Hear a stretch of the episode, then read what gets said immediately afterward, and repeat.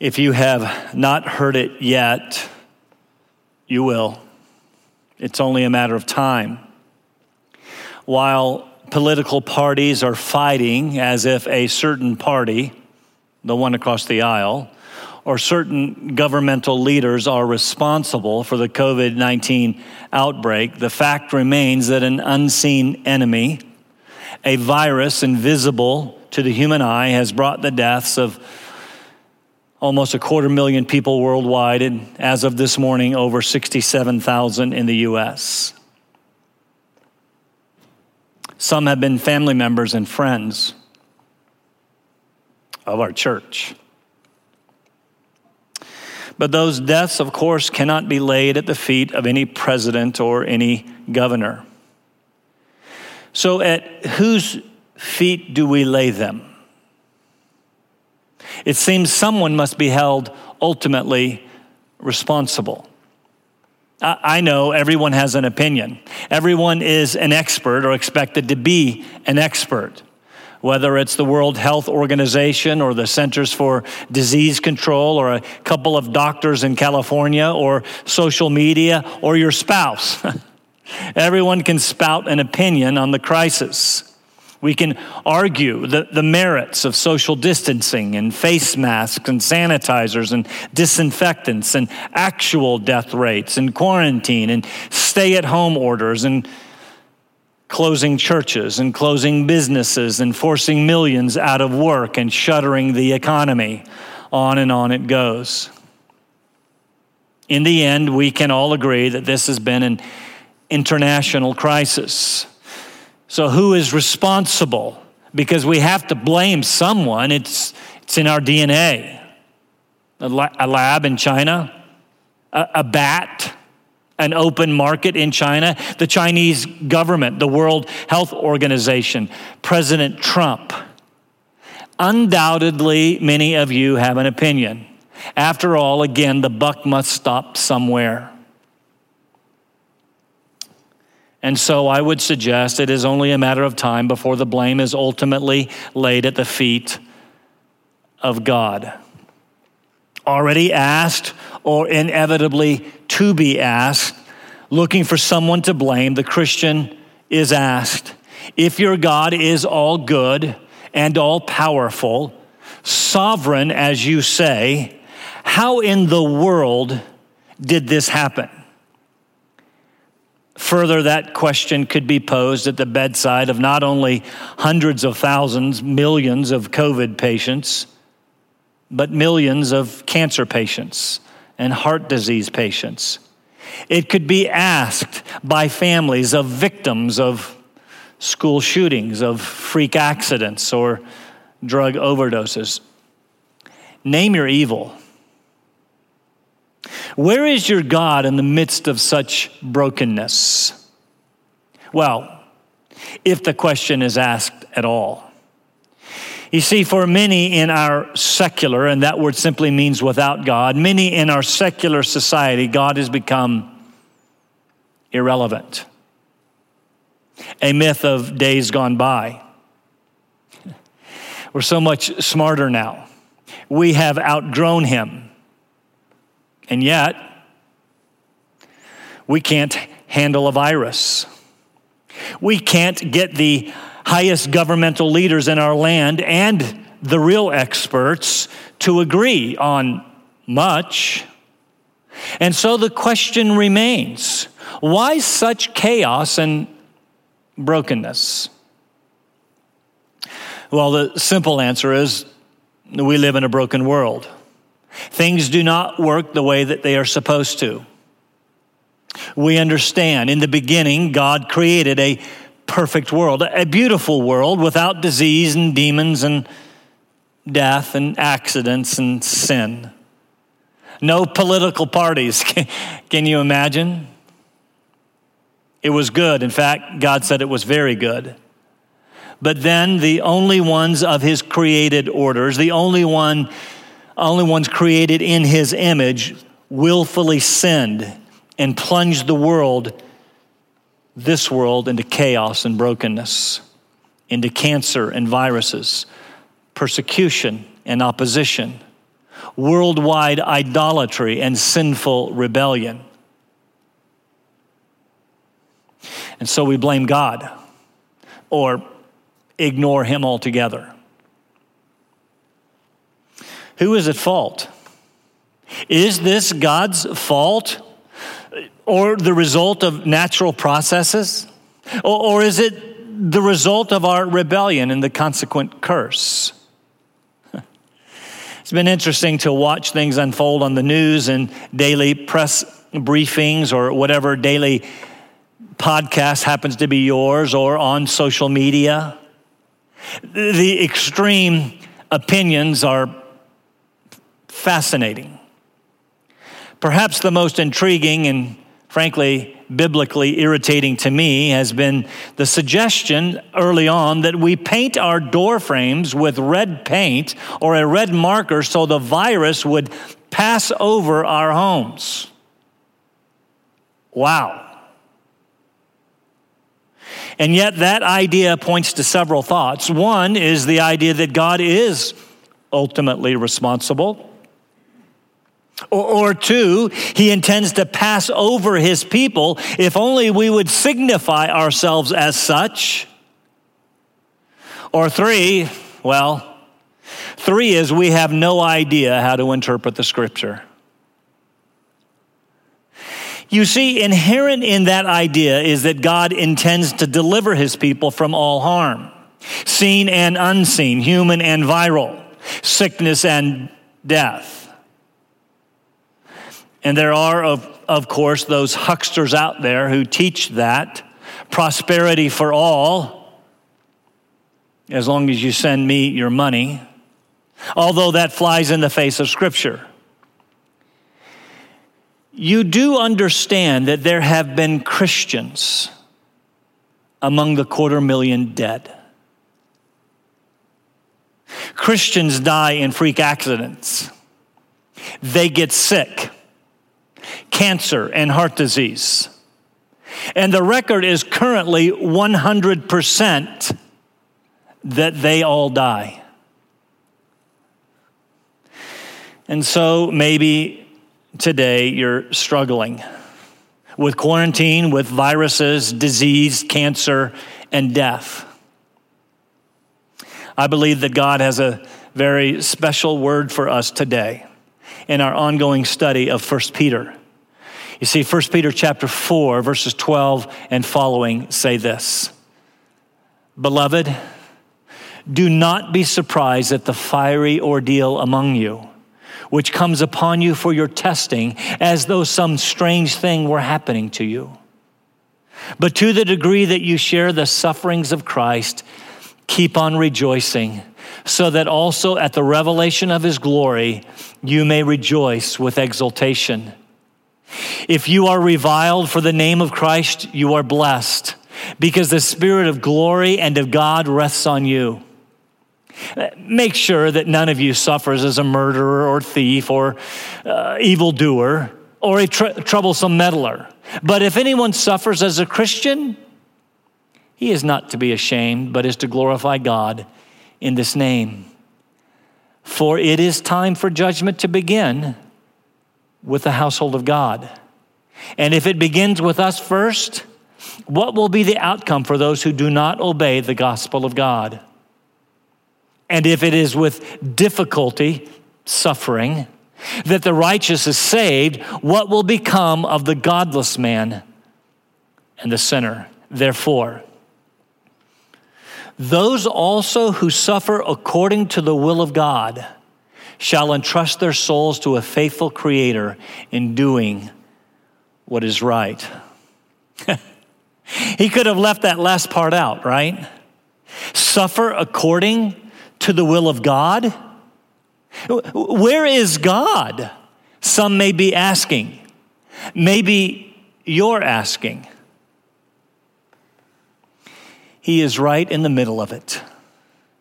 And according to this text, he is present with his people in a very special way when we face challenges of every kind. Yes, I know. I've been teaching through this book since September. I know that Peter is writing to believers in Asia Minor, modern-day Turkey, who are facing opposition, persecution because of their faith in Jesus. And that, without doubt, is the primary application of the text, I know. But principally, anytime we are facing challenge, because we live in a broken world, whether it's opposition or disease or virus or death, anytime we face those challenges as committed followers of Jesus Christ in the way that he intends, it is proof that the Holy Spirit of God and of glory is resting on us.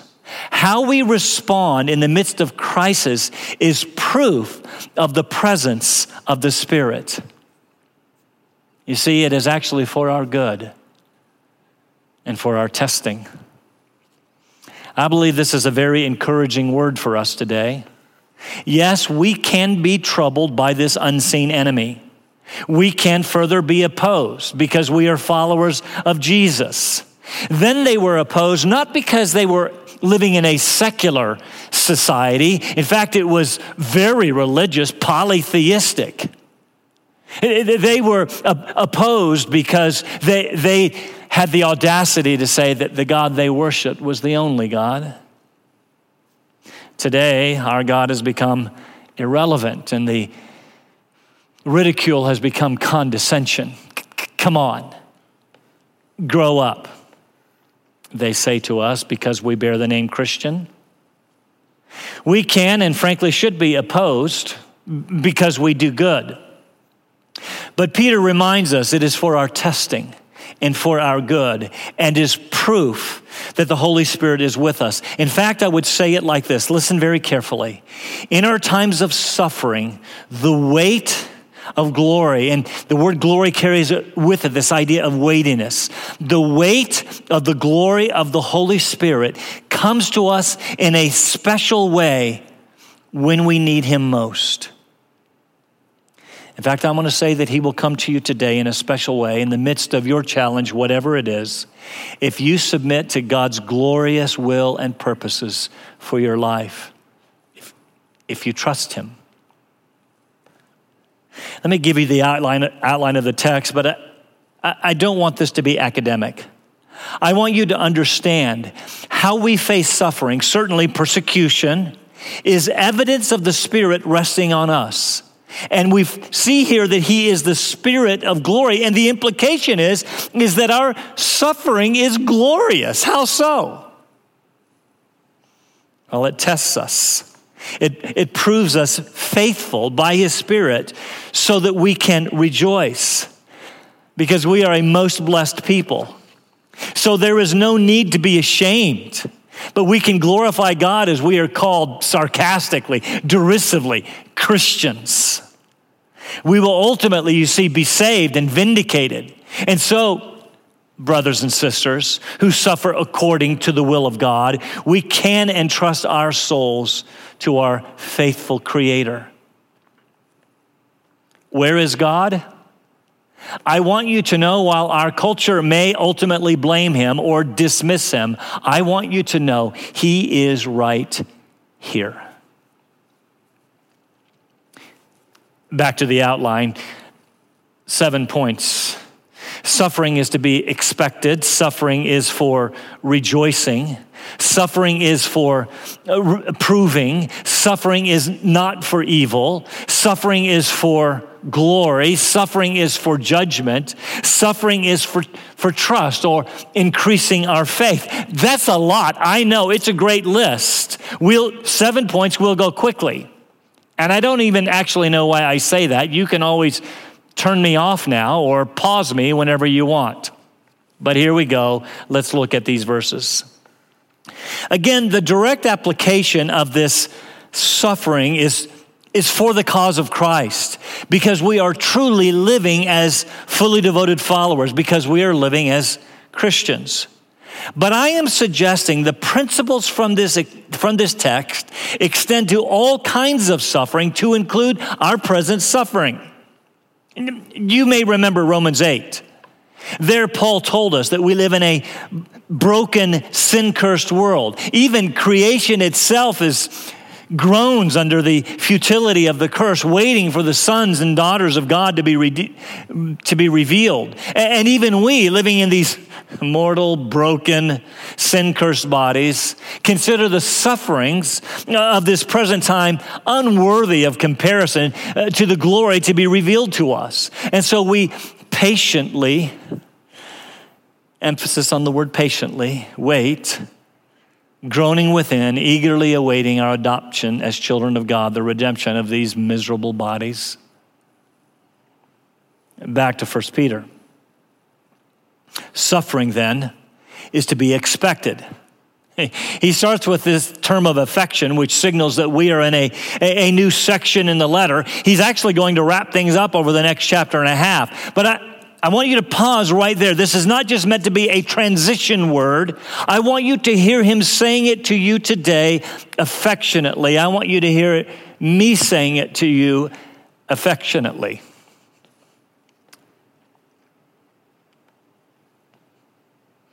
Beloved, loved ones, I know that you are suffering in whatever way that you currently are. But do not be surprised at the fiery ordeal among you.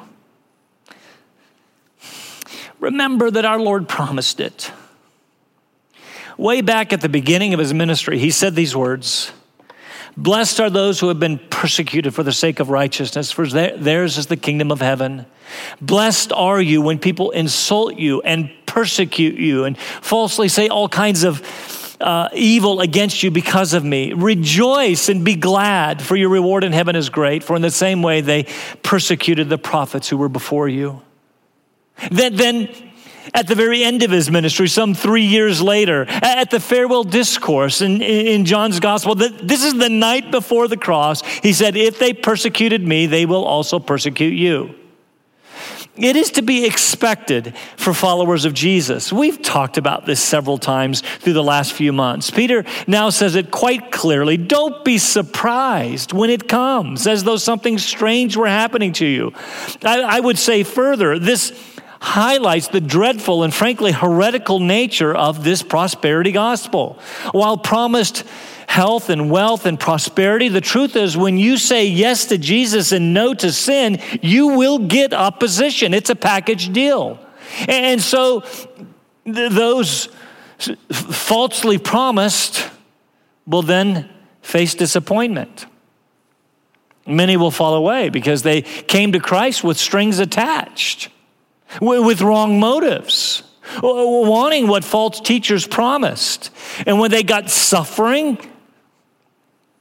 they walk away, proving that they do not truly know Jesus. And maybe that's where some of you are right now. You thought by becoming a Christian that everything was going to be fine, everything was going to be great, everything was going to be prosperous, and you're finding that it's not. And I'm going to encourage you by the authority of this text today, please don't walk away. In fact, I say to you, my beloved, don't be surprised. In fact, we see in this text, suffering is part of the will of God for our testing. What does that mean? Well, we saw that in chapter 1. In this you greatly rejoice, even though now for a little while, if necessary, you have been distressed by various trials, so that, here's the reason, the proof of your faith, being more precious than gold, which is perishable, even though tested by fire, may be found to result in praise and glory and honor at the revelation of Jesus Christ. It will prove the reality of your faith and result in praise to him, yes, and to you, as you have been tested and proven faithful. So don't be surprised. Suffering is for our good. And so Peter reminds us, instead of being surprised, our second point, suffering is for rejoicing. I thought about this week. This is particularly hard for us since almost everything that we do is to avoid pain and sorrow and suffering. Everything that we do is to procure the American dream of life and liberty and happiness and equality and justice and peace for all. Francis Schaeffer, in his book, How Should We Then Live, said, this is what Western society lives for personal peace and affluence. So we have to work to get ourselves out of our ingrained cultural mindset and understand that to the degree that we share in the sufferings of Christ, we can actually be rejoicing. I know those words don't seem to go together. How can suffering actually produce joy?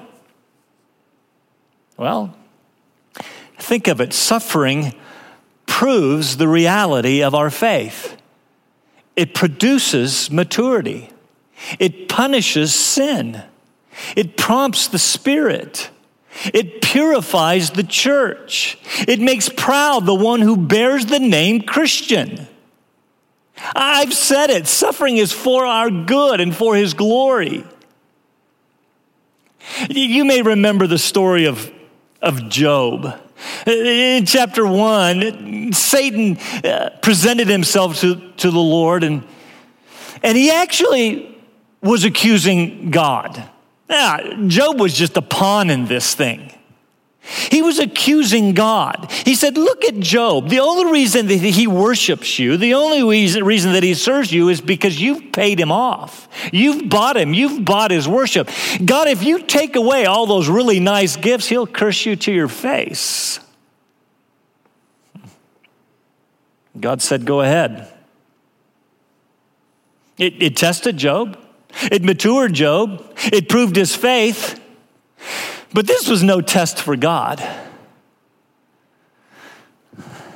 You see, God knew, and I want you to listen carefully, that those truly His would not wilt under the attacks of the evil one, would not waver under persecution, and will not waffle under life in a broken world.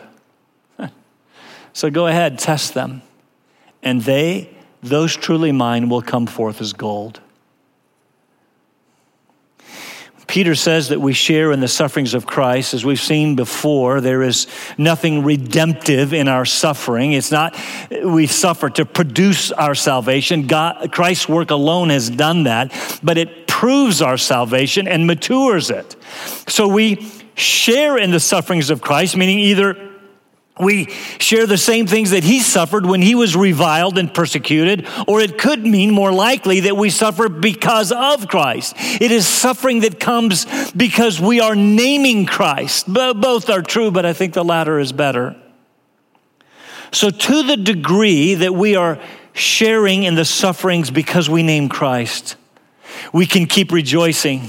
Because we know that our rejoicing is simply a foretaste of the glory to be revealed at the revelation of Jesus Christ. Our joy will then be made complete. We just get a little glimpse of it now at the revelation of His glory, at the second coming of Jesus, having been saved from our sin and consequent judgment, having then been vindicated, having rejoiced in the proof of our salvation, we can rejoice exceedingly with exultation. That's not a word we use very much anymore, but it speaks of exceedingly great joy.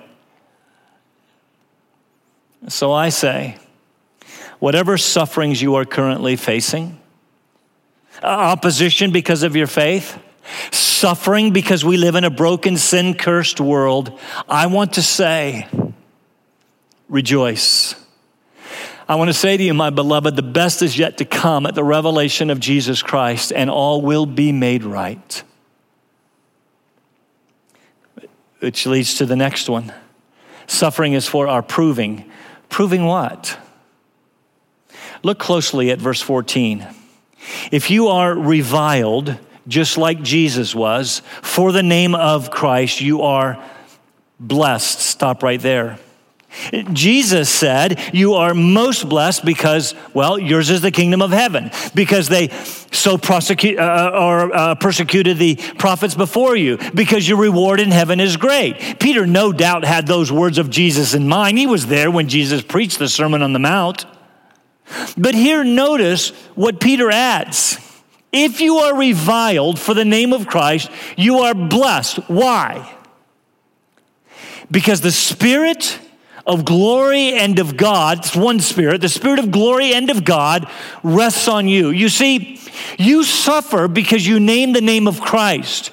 You are a Christ follower, and so they will revile you, malign you, ridicule you. But know this, you are blessed because the Spirit of glory and of God rests on you. This is what I meant when I said, God is with us especially in our suffering. When you need him most, he is there. Where is God? I am suggesting that he is right in the middle of your suffering. Now, this is interesting for at least a couple of reasons. First, the Holy Spirit is called the Spirit of glory in the midst of our suffering. I know it doesn't sound like glory, does it?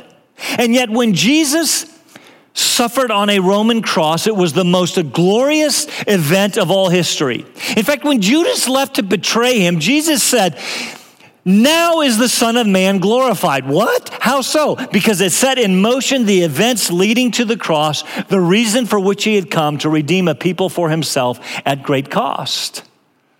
God, Christ himself was glorified in the suffering of the cross. So also when we suffer, it is most glorious because we are sharing in the sufferings of Christ.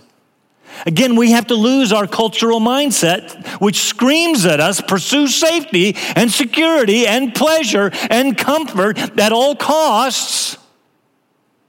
And Peter says, no, pursue Christ, even though it will cost you, because it is there that you will find greatest treasure. It is there that you will be most blessed.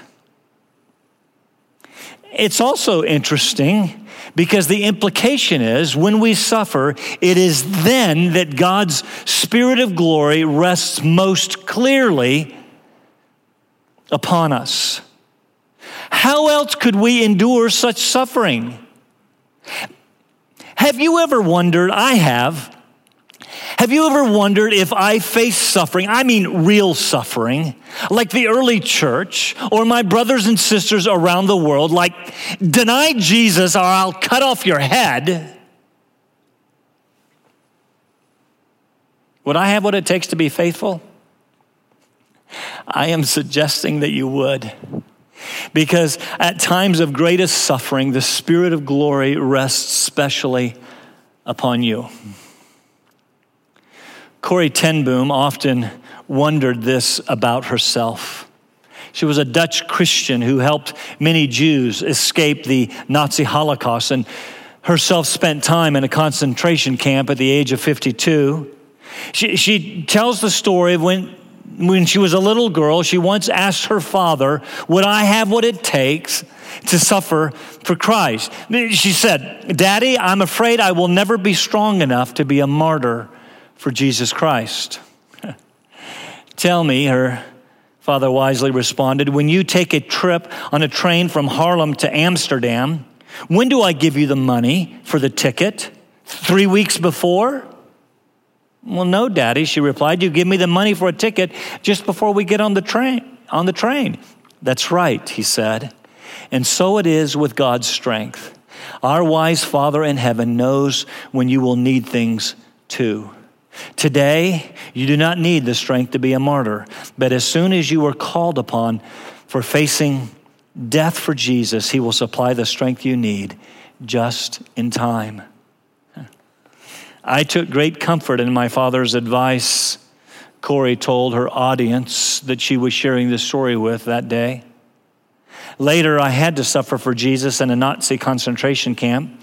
He indeed gave me all the courage and power I needed. And I want you to know that she told that story in the midst of opening 1 Peter chapter 4, verses 12 and following for her audience to whom she was speaking that day.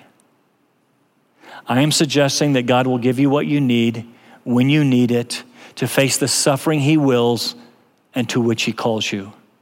The Spirit of glory and of God will rest on you.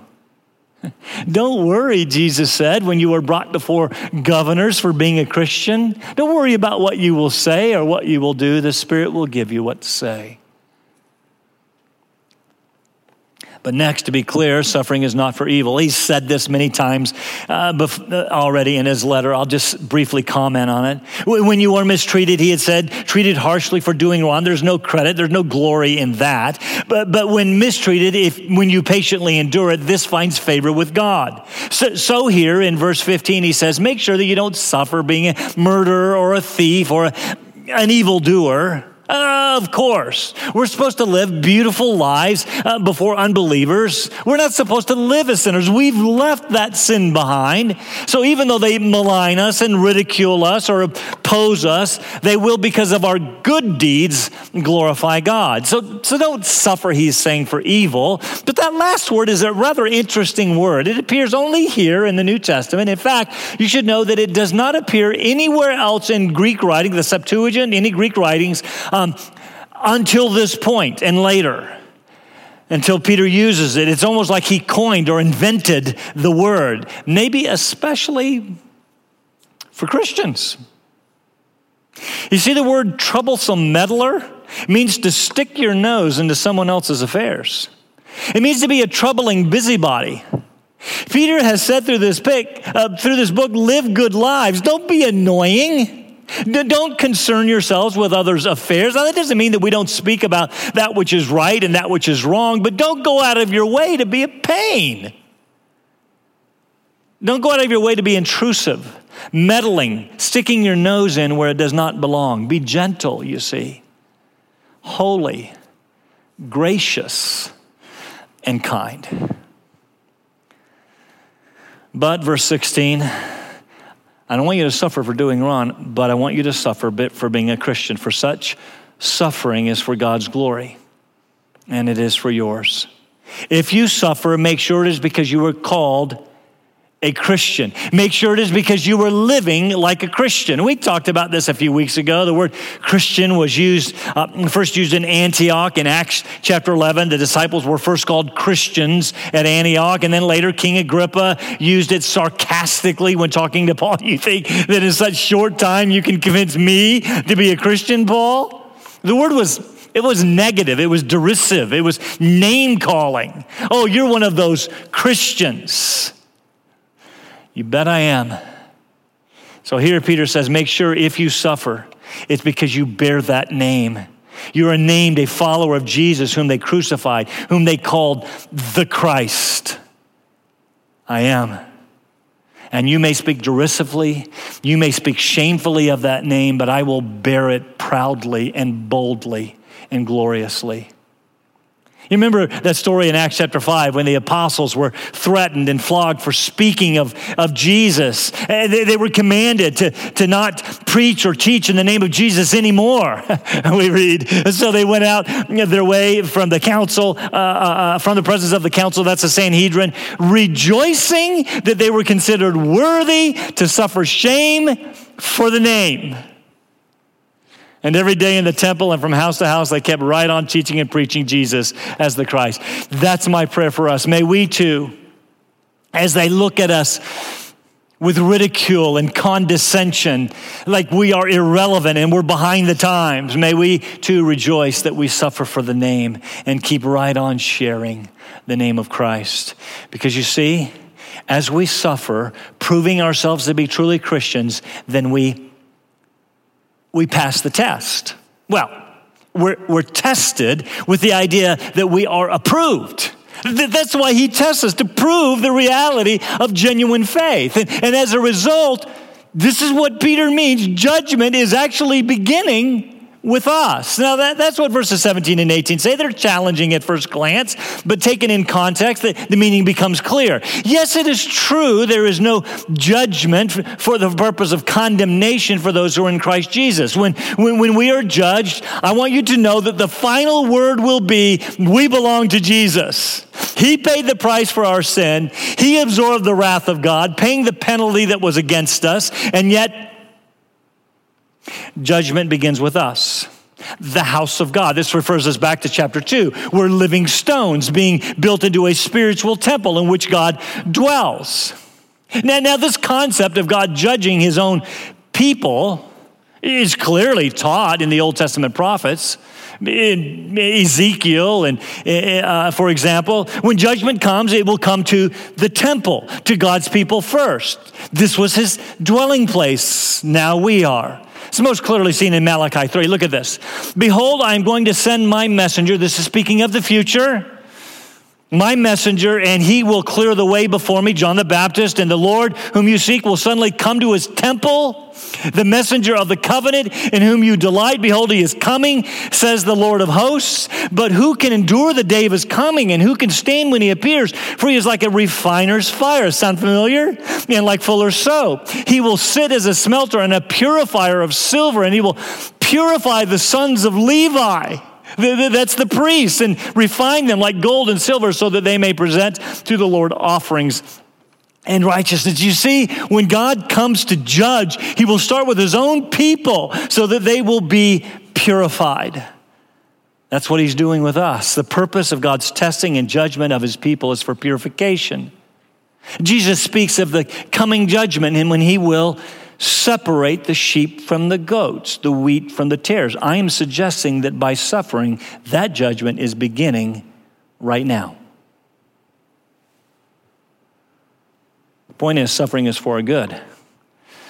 For God's judgment is to begin with us, to separate the professors from the possessors. And so there is a word of warning for us. There is a word of warning for you. If judgment begins with the house of God, the church, prove yourselves faithful by the Spirit who rests on you. After all, Peter says, what will become of those who disobey or disbelieve the gospel, who treat it condescendingly, shamefully? He argues from the lesser to the greater. If suffering is for our judgment to prove us, what will happen to those who don't obey the gospel? The implication is that their judgment and consequent suffering will be all that much greater. Verse 11, he actually quotes Proverbs 11. If it is with difficulty through suffering that the righteous are saved, that is, suffering proving the reality of our faith, how much more difficult will it be for the godless man and the sinner? How much greater will be their suffering? This is a word of warning. Verse 19, our last point, actually our conclusion. Therefore, if this is true, as you suffer according to the will of God, entrust your souls to the faithful Creator as you do what is right. He's been saying it. Don't do evil, do good. And as you do, live as a Christian, you will suffer for it, but entrust yourself to the sovereign, good, powerful Creator. That's why he uses the word Creator. He made it all. He controls it all. Where is God? He's right in the middle of it. He hasn't left you. He hasn't forgotten you. So we've seen that suffering is for our faith, to increase our trust. You know it. When things are going well, how easy is it to forget God? Now, God, I've got this. But when we suffer, the Spirit of God and of glory rests on us, and we entrust ourselves to him more fully because we know that we need him. Again, you know this to be true. How many have said to me in the midst of struggle, opposition because of I'm a Christian, or in the midst of sickness, or in the midst of death because I live in a broken world. How many have said to me, God met me sweetly. He met me specially. My word to you is don't allow this crisis to drive you away. Allow it to meet you as only God can.